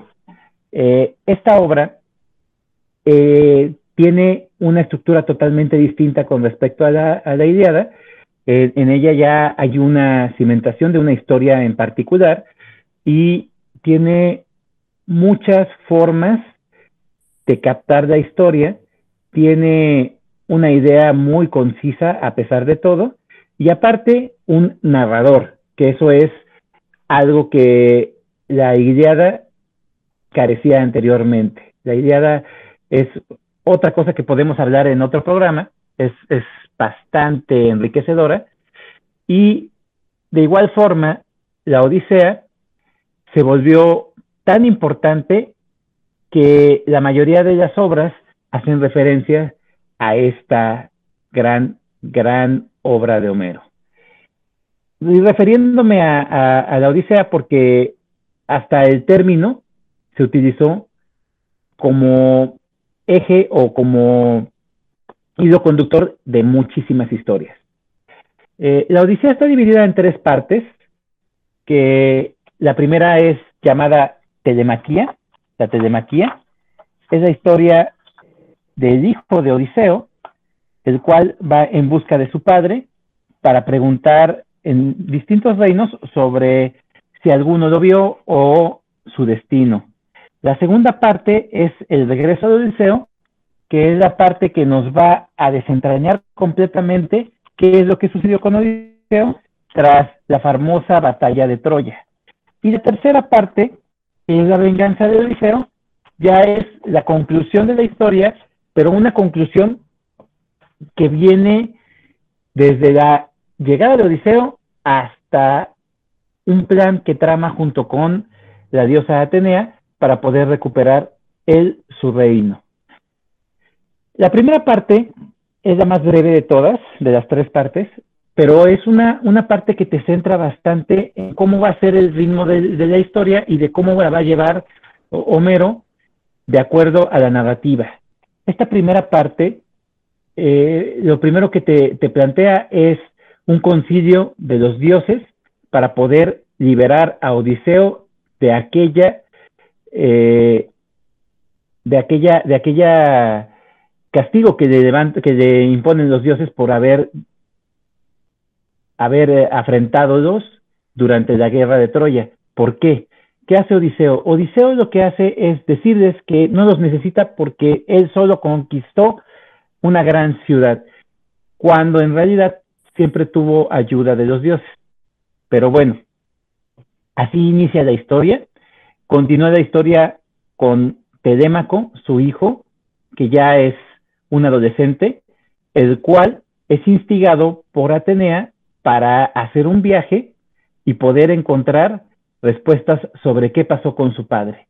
En un principio, Telémaco eh, pues viaja a, unas costas y es, es atendido por un rey, el cual lo manda directamente a Esparta con este Menelao para que él pueda decirle claramente qué fue lo que sucedió con su padre. Termina esta parte y continúa con el regreso de Odiseo, pero ya ahora sí planteándonos qué es lo que pasó con él. Él se encuentra con Calipso, que es una, diosa bruja, la cual está completamente enamorada de él y no quiere que se vaya de su lado. Tal es así que le ofrece la vida eterna para que él pueda estar con ella para siempre. Pero Odiseo está tan, tan enamorado de Penélope que es su esposa, la cual eh, se vuelve una especie de estandarte tanto de la, de la feminidad como de aquello que se ve como el compromiso, la sumisión y aparte la lealtad. Esta, esta, esta parte inicia con esa, esa disyuntiva entre si él se va a volver inmortal o si él va a continuar su viaje tratando de llegar con Penélope. La historia es muy interesante la forma en cómo la va narrando. Eh, esa, esa parte en la que los mismos dioses tienen que intervenir para que Odiseo continúe con su viaje. Y aquí también eh, lo que me gusta de la obra es que tiene una consecución tal que no es que te vayas perdiendo, sino que te vas enterando de cosas, de, cosas anteriores, te vas enterando de cómo fue la historia en realidad. O sea, Homero lo primero que te plantea es lo que, lo que sucede antes del final y conforme va avanzando la obra, te va dando todos esos detalles de qué pasó antes de eso. Y eso me gustó bastante. Continúa la historia, llega el mensajero de los dioses Hermes a decirle a Calipso que tiene que dejar a Odiseo partir porque ese es el designio del Padre Celestial de Zeus y que no lo puede contradecir. Y Calipso ahí entra en un conflicto porque ¿cómo es posible que los dioses se jacten de tal, de tal maravilla, de tal felicidad, si se la están robando a ella? Ella quiere ser feliz con Odiseo. Y en cuanto los dioses ven que alguien es feliz y que a ellos no les place, hacen lo que sea para que eso no continúe. Y eso es lo que se les plantea Calipso a Hermes. Hermes le dice, ten cuidado con lo que dices porque la orden viene directamente del Padre Celestial y no te quieres conflictuar con él. Entonces Calipso cede. Cede y deja ir a Odiseo. Eh, continúa la historia, Odiseo llega a las costas de los Feacios y los Feacios lo reciben sin siquiera saber quién es él.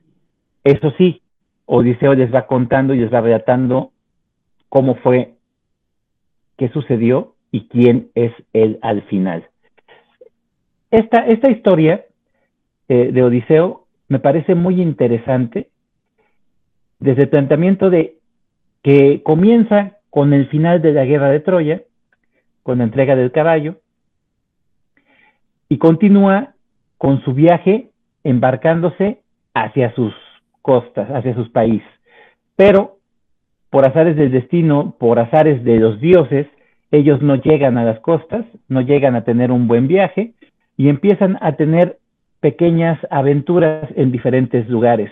Pero aquí Homero te plantea que no nada más Odiseo estuvo perdido, sino la mayoría de los guerreros griegos. Es ahí que, por ejemplo, en la telemaquía te comentan, hay un, hay un pequeño, un pequeño diálogo entre este Menedao y eh, en la cual Menedao le plantea que ellos estuvieron perdidos 10 años. Entonces, eso habla de que no nada más encayó la maldición en Odiseo, sino en todos los griegos por su falta de fe hacia los dioses. Y te muestra también el capricho que tenían los dioses para con los humanos. Los dioses eran más humanos que nada, de acuerdo al planteamiento de la mitología griega. Eran caprichosos, eran orgullosos, eran crueles y la humanidad estaba totalmente superditada a sus caprichos. Continúa la historia. No quisiera yo entrar en tantos detalles porque pues muchos la conocen y si entrara yo en detalles va a ser eterna esta, esta charla. Entonces vamos a continuar eh, siendo un poquito más breve. Odiseo llega a la vida de los cíclopes, Odiseo eh, llega con las dos bestias, Caribdis y Esida. Odiseo también tiene que llegar a las costas de Hades para hacerle una pregunta a uno de los grandes videntes y saber cómo es que tiene que el, el rumbo que tiene que tomar para poder llegar a su hogar. Todo esto es relatado de una forma sumamente interesante. Sí fue muy, muy divertido para mí el, leer en lo que era la poesía antigua. Esta traducción viene directamente de Gredos, de esta editorial que se especializa en la literatura clásica, y es una traducción de J.M. Pavón. Eh, me gustó bastante la traducción. Anteriormente yo había leído la Odisea, pero era una, una edición muy extraña. Recuerdo yo en mi juventud, cuando tenía como 11 años, que la había leído en un formato muy juvenil y aparte bastante resumido. Pero en esta ocasión, que me atreví a sacar la biblioteca clásica de Gredos, fue demasiado grato para mí. La forma en cómo está escrito se me hizo muy, muy interesante, se me hizo muy divertido y se me hizo sumamente eh, rico en detalles y rico en el lenguaje en particular. Ahora bien, continúa la historia de Odiseo, llega a la costa de los Feacios y los Feacios por fin descubren que él es el héroe que está perdido, que es Odiseo. En esta traducción me llama la atención que a Odiseo lo, nombran como Ulises, que es otra de las formas, la forma latina de, describir a, Odiseo. Pero lo, manejan como Ulises en toda la obra. Eh, continuamos con la historia. Los feacios llevan a Odiseo a las costas de Ítaca que esa es su tierra, y en Ítaca, al llegar, lo recibe Atenea para decirle que tiene que ser más paciente, ella lo transforma, lo transforma en un indigente para que nadie lo conozca, eh, esconden los tesoros que fueron ofrecidos por los feacios y así Odiseo llega con la primera persona que lo ve en años, que es un porquerizo. Este porquerizo que estaba a sus órdenes no lo reconoce, pero lo recibe porque esa era la costumbre que Odiseo tenía en su reino de recibir a la gente. Ahora bien, algo que se me pasó a haber comentado en el principio, en la telemaquía, es que Telemaco emprende el viaje tanto por iniciativa suya como por iniciativa de, de, de Atenea, como por el hecho de que su madre está asediada por varios pretendientes que quieren tener el trono de Odiseo y que la pretenden a ella. Entonces, por esta razón, Atenea lo que hace es que Odiseo no sea reconocido para que no lo vayan a asesinar.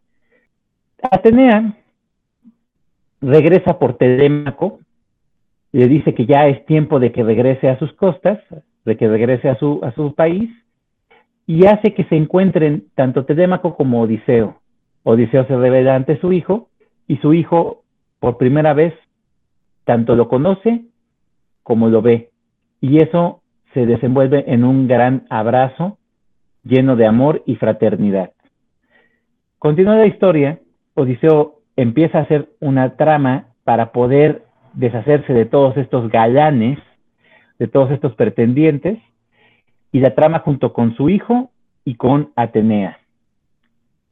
Hay un capítulo que me parece sumamente bello y muy triste a la vez, que es el único ser vivo que reconoce a Odiseo es su perro, Argos, el cual está completamente ya exhausto y lo único que quería hacer el perro era ver a su amo antes de morir, lo cual hace.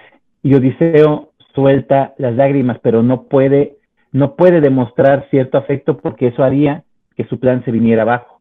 Entonces Odiseo, con todo, todo su talante, continúa su camino sin despedirse de aquel ser que lo amó y que siempre estuvo en espera de su llegada. Ese capítulo me pareció sumamente hermoso. Y pues continúa la, odisea de, Odiseo, llega a su reino y continúa en esa tesitura de que nadie lo conozca, de que nadie lo reconozca y de que nadie sepa que el rey ha vuelto. Esta obra es tan emblemática y tan conocida que se han hecho miles de adaptaciones, que se han hecho muchas referencias literarias, que se han hecho historias alrededor de la misma y que la mayoría de las eh, eh, obras clásicas griegas hace referencia a la misma Odisea, hace referencia a este escrito. Entonces, hay unas adaptaciones que son soberbias, muy buenas. Hay muchísimas del, del cine de oro de Hollywood, en blanco y negro, bastante buenas. El mismo Sinbad se basa en sus, sus historias de Homero. El mismo Salgari hace referencia a las historias de Homero, de la Odisea. Y hay una adaptación que me parece es de 1997, que fue de las más fieles que está basada en la obra de la Odisea. Muy interesante, hay algunas cosas que adaptó completamente para no hacerla tan larga, si de por sí la película es larga, creo que dura aproximadamente tres horas, pero yo cuando la vi en su momento, que fue después de haber leído la obra, me pareció hermosa, me pareció soberbia la película. La vi ya en la prepa, me parece, o en la secundaria, no recuerdo bien. Creo que a finales de la secundaria, principios de la preparatoria. Y quedé completamente maravillado con esa película. Tan es así que cuando sale la obra editada por Gredos, no lo pensé dos veces, la adquirí. Y en este momento, lo que estoy haciendo con esta, esta lectura de la Odisea es la preparación para leer otro libro que hace referencia a ella y es El Ulises de James Joyce. Esta obra de, de Homero, de la Odisea, es el inicio de mi camino que estoy siguiendo para leer esta otra obra. Y fue una experiencia totalmente grata. Desde el hecho de verla, haberla leído en esta edición, con esta forma literaria, con esta eh, ritmo, con esta eh, musicalidad que tiene la narrativa, hasta el hecho de la obra en sí, que es una verdadera delicia. Yo los animo y los conmito a que la lean en, esta tipo, en este tipo de edición para que puedan ver esos, esos detalles de los cuales estoy platicando y para que puedan disfrutar la obra de una forma más completa. Ahora sí que me gustaría escucharlos para que podamos tener un poquito más de retroalimentación. Sí, yo fíjate que en específico con los clásicos y clásicos como la Odisea, como la Iliada, tengo eh, pues un antecedente de honestamente no haberlos leído, este, y es porque de repente soy un lector un poquito uh, decidioso, digamos, es decir, me gustan un poquito más las cosas que son más breves y concisas y que tengo una idea más este, rápida de a dónde quieren llegar y qué me quieren transmitir. Y fíjate que este libro de la Odisea, la Ileada, y así como muchos, muchos otros que se consideran clásicos, ¿no? Los de Alejandro Dumas, de Víctor Hugo, etcétera, a mí siempre he tenido ese detalle. Son tan amplios, te narran tantas y tantas y tantas cosas, tantos acontecimientos, que de repente eh, he leído fragmentos y los más significativos a veces, he leído reseñas, he leído ensayos acerca de ellos,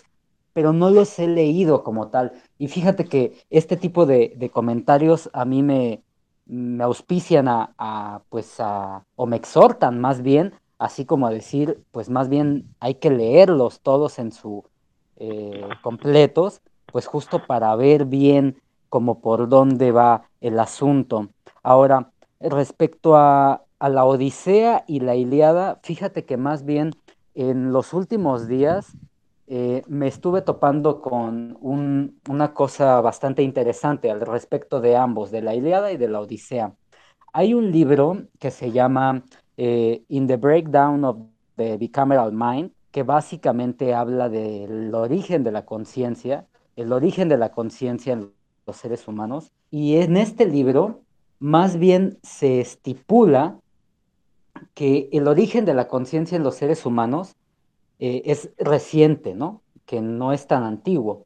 Y ustedes dirán, bueno, ¿y eso qué tiene que ver con la Odisea o la Iliada y eso? Bueno, pues es porque el autor de este libro, de In the Breakdown of the Bicameral Mind, utiliza la Odisea y la Ilíada como puntos de referencia para introducir la hipótesis acerca de que justamente la conciencia es algo que apenas acaba de surgir. O sea, y que en la historia de la humanidad como especie, desde el Homo sapiens el Homo habilis, el Homo erectus, etcétera, etcétera, más bien es algo reciente, algo que como especie eh, incumbe básicamente al Homo sapiens y al Homo sapiens de la época de los griegos.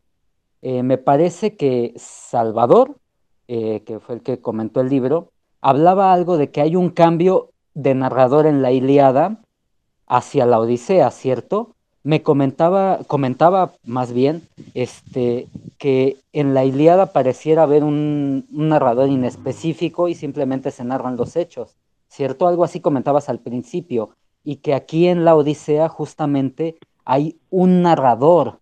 Bueno, pues en este libro del cual yo les comento, justamente se estipula que el nacimiento, digamos, de este narrador conciso, de este narrador de la Odisea, pues es justamente el punto de partida colectivo para el nacimiento de la conciencia en el ser humano.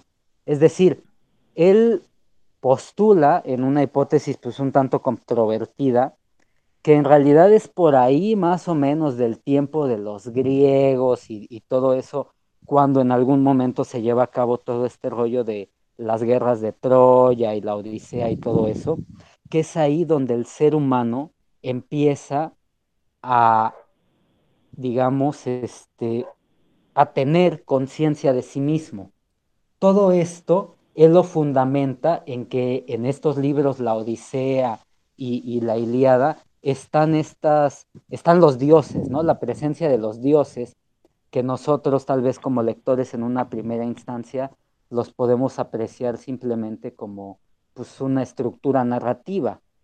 Pero él profundiza un poquito más allá y se va al contexto histórico y nos dice y nos hace preguntarnos, eh, un narrador, un escritor, digamos, de aquella época, verdaderamente llegaría a tener esa, digamos, este, consistencia en cuanto a su narrativa, a menos que en aquella época apenas se haya empezado a suscitar el asunto de la conciencia, es decir, el asunto de percibirse a sí mismo eh, pues como alguien, ¿no? Entonces, eh, justo ese detalle con el que partían cuando empezaban a hablar de, este, de esto de la Odisea, va muy acorde con este libro, ¿no? Porque dicen, sale la Ilíada con un narrador X, indeterminado, y de repente sale la Odisea, ¿no? Que es un libro donde ya hay un narrador conciso, digamos. Además de que también el autor del libro que les comento, eh, aboga porque en realidad hasta ese entonces los seres humanos, es decir, la impresión que teníamos eh, de los dioses, digamos, de estos dioses humanos que habla, que habla Salvador, este, son, son más bien voces que escuchan los seres humanos de la época, voces que para ellos son eh, lo que diríamos ahorita reales, ¿no? No ningún síntoma de alguna enfermedad o algo por el estilo, sino voces que auténticamente el ser humano de ese tiempo escucha y siente. Entonces, tanto la reseña con toda la riqueza de acontecimientos y simbolismos que pasan, eh, como esta remembranza del libro que les acabo de comentar, pues me hacen casi, casi querer salir a comprar un libro de estos, de la Odisea y la Ilíada, y estudiarlos, ¿no? Así en ese sentido. Y en especial, qué bueno que apuntas esto de la edición de Gredos y, todo eso, porque de repente si hay libros a los que la traducción y la edición, pues pueden cambiar muchísimo dependiendo de, de qué edición y qué traducción consigas, ¿no? Claro. Sí, es, es algo muy interesante, mira lo que, lo que planteas, eh, la conciencia, y eso es parte de lo que la obra del mismísimo Joyce aborda. Él es de los, de los precursores de lo que es la famosa descubrir de conciencia y utiliza el elemento de la Odisea, que es el parteaguas eh, de, en la historia de la literatura, para hablar sobre ese tipo, más bien dicho, ese tipo de narrativa, no hablar, sino ahondar en ese tipo de narrativa. A mí me llama mucho la atención lo que acabas de decir. Eh, no lo había yo pensado desde esa perspectiva, pero eh, hablando ya eh, a grandes rasgos de lo que es la literatura y de lo que representa la literatura clásica griega, que es los cimientos de la literatura moderna, me parece muy interesante ese cambio que hubo en esta obra en particular, la Odisea, con un personaje y con un narrador. Eso tiene todavía más mérito en esta obra. Las demás obras se volvieron más específicas, ya hablando, por ejemplo, de la historia de Grecia, de hay, hay todavía otras que tienen otros narradores, como lo que es las tragedias, Sófocles, Eurípides, eh, están también las horas de Píndaro, eh, o sea, hay una diversidad muy, muy compleja en la literatura clásica griega y es parte de esa herencia que nos dejaron y de ese comienzo de la narrativa universal. Eso me gusta muchísimo. Y esta obra, todavía más por esa situación, ahora que la planteas desde esta perspectiva, eh, David. Muchísimas gracias por ese comentario y esta retroalimentación yo no la había visto desde esa perspectiva. Fíjate, Chava, que yo quería comentar que, que cuando nosotros hablamos de la Iliada, cuando hablamos de la Odisea, en el tema de la Iliada es, no, no es hablar de, de, una historia, es hablar de la historia. O sea, para mí la, la historia de la Iliada es, es la historia de la literatura. Y cuando hablamos de la Odisea, no es hablar de un libro, es hablar de el libro. O sea, yo, yo, los puedo catalogar así como las máximas obras literarias que existen, además de que sabemos que son las más antiguas, pero la riqueza que se tiene en cada una de ellas es infinita. Y como tú lo acabas de decir bien ahorita de la diversidad de, la, de los escritores griegos, pues que esto parece un efecto dominó, o sea, empiezas con la Odisea, pero te sigues con otro y después otro y después otro y después otro y te vas a encontrar que hay tantos escritores que han escrito únicamente de uno de los tantos personajes que tiene Homero en sus, en sus libros y eso es lo que va enriqueciendo y va haciendo que hagamos referencias y por eso decimos, ¿no? Hoy en día es, es muy común encontrarnos un libro que puede ser escrito 2020, 2021 y que en algún momento de la historia haga referencia a Homero, ya sea en la Iliada o en la Odisea. Entonces, creo que desde ahí nos marca la pauta y nos marca la importancia de lo que son estos, estos libros. Y bueno, en especial el que presentaste el día de hoy, a mí se me hace un, un excelente, excelente libro. Me, me gusta muchísimo la, la, historia, cómo está, cómo, cómo está elaborada, eh, todo, todo, todo. Ya, ya no quisiera ser repetitivo por, por, todo lo que tú dijiste. Sin embargo, desde la parte fantástica a la parte este, paternal, tanto de él con el hijo, el, el, el sentimiento de añorar, ¿no? De, querer regresar a tu casa después de 20 años, eh, la fidelidad de la esposa, en fin, hay muchos, muchos, muchos temas que son tratables, el tema del perrito que dijiste tú, ¿no? Desde cuándo es leal el perro, imagínate, estamos hablando obras de, de 750 años todavía antes de Cristo, entonces es, son, son grandes, grandes obras las que, las que se rescatan, creo que sigue intacta la, la magnitud de, de estos libros, y que pues bueno, pues seguirá perdurando, dijera, como dijo Luis Ángel el otro día, a través de los de los de los siglos, ¿no? Todavía seguirá seguirá hablándose de la de la idea de la Odisea. Tal vez a mí me gustaría recalcar que justamente esto de la Odisea y todo todo esto eh, el rollo de tocar temas que nos incumben a todos como seres humanos es justamente el, lo que marca a, a lo que solemos llamar literatura universal, ¿no?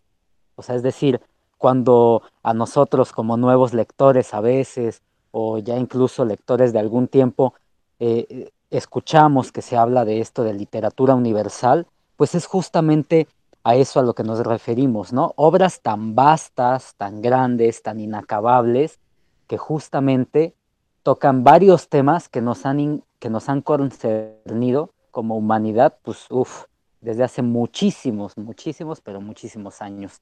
Y es lo que los hace enriquecedores y yo creo que es lo que hace que, creo que, como decían al principio, son obras que transgreden el tiempo, ¿no? O sea, siempre, siempre van a tocar temas que como seres humanos nos incumben.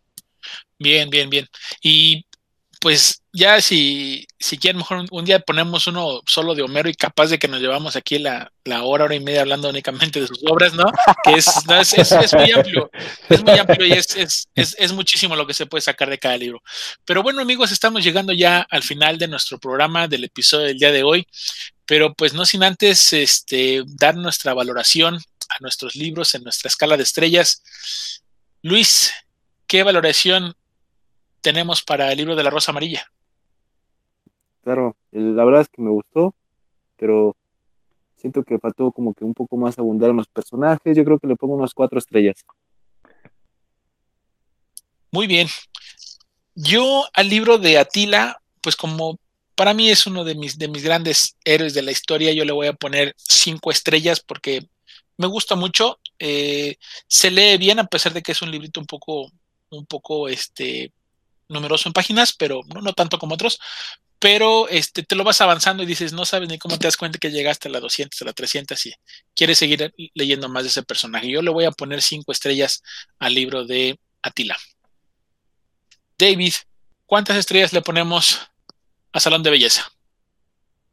Uf, yo creo que cinco. Es breve, es conciso, es bastante, eh, toca varios temas en muy poquitas páginas y es muy bueno. Yo sí le pondría cinco estrellas.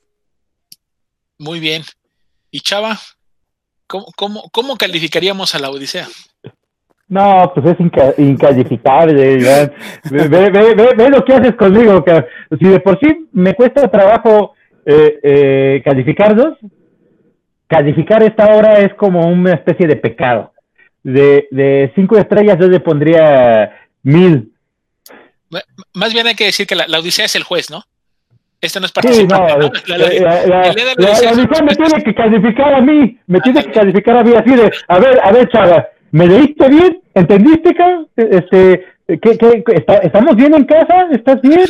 ¿No necesitas nada? Así, así debería de ser. Perfecto, me parece muy bien pues ya está aclarado el asunto, pero pues tú trajiste el libro, amigo, nadie, nadie te obligó, tú dijiste yo voy con la Odisea y ahí está, ya ves, solito te metes en broncas. Pero bueno, pues. Ahí estamos. Perfecto. Pues, pues amigos, pasamos a, despedirnos de, nuestro auditorio. Este, Luis Valencia. Muchas gracias a todos los que nos escucharon este, en esta lectura literaria, como diría mi amigo Salvador, y la verdad es que me la pasé muy a gusto y espero que también ustedes se la hayan pasado muy bien. Saludos a todos. Perfecto, Luisito. Que tengas un buen momento. David, buenas noches. Buenísimas noches y muchísimas gracias por la invitación. Espero sea la primera de, varias sesiones de compartir literatura y pues ojalá les haya gustado algo, aunque sea mi aportación. Al, contrario, David, pues bienvenido y, siempre, siempre son bien recibidos todos los lectores que conozcamos y, todos, si algunos amigos están escuchando y quieren unirse a nuestro grupo de, de, argonautas, pues con mucho gusto. Este, le voy a pedir aquí a, Chava que nos deje sus datos también por si alguien que nos escuche y se quiere unir a través de las redes, pues con muchísimo gusto. Y pues bueno, David, pues sí, esperemos que sea la, primera de, todas, ¿no? ¿no? de muchas, de la primera de todas las que vamos a, a estar poniendo en, en, el podcast y pues bienvenido. Que pase buena noche. Chava. Claro, bueno, a todos los que nos escuchan, eh, quiero comentarles que definitivamente nuestro grupo es abierto, los animamos a leer y la única intención que tenemos es la de compartir este gusto que tenemos por la literatura. Nos encanta, es algo que nos apasiona y esa es nuestra finalidad. No somos expertos en literatura, pero sí somos muy apasionados de ella. Eh, quiero agradecerles por este tiempo que nos han brindado al escucharnos, al escuchar los debrayes de estos pobres seguidores de la literatura y también comentarles que estoy muy a gusto con la incorporación de David. David, bienvenido. Te agradezco mucho estos aportes que has dado. A mi amigo Luis, como siempre, aprendiendo de él. A Iván, agradecerte esta, esta oportunidad que nos diste con este nuevo formato y también eh, a todos los que nos escuchan, gracias totales. Muy bien, mi, mi de la literatura. Eh, eh, perdón, se me pasó comentar, el, mi número para que me manden mensaje es 777-563-7765 y con todo gusto los añado a nuestro chat para que puedan estar comunicados con nosotros. O me pueden mandar un correo electrónico a Salvador número uno, uno, floreslopez, arroba hotmail.com. Excelente, pues ahí están los datos de Chava, quien es, que es el administrador de aquí del, ciclo de lectura y pues con, gusto los, los, agrega. Simplemente mándenles ahí un mensajito o algo que quieran unirse al, club de lectura de argonautas y con muchísimo gusto estarán aquí compartiendo con nosotros en este podcast. Pues vamos a, cerrar ya este, este episodio y pues bueno, mi nombre, mi nombre es Iván, ya lo, ya lo saben, y pues ha sido un gusto compartir con, todos mis amigos más libros y más, y más historias. Amigos, que tengan un excelente momento para la gente que nos escucha en diferido. Buenos días, buenas tardes, buenas noches, depende de que nos escuchen. Este ha sido una aportación del Círculo de Lectura Argonautas. Nos vemos dentro de ocho días por más libros con más literatura para compartir.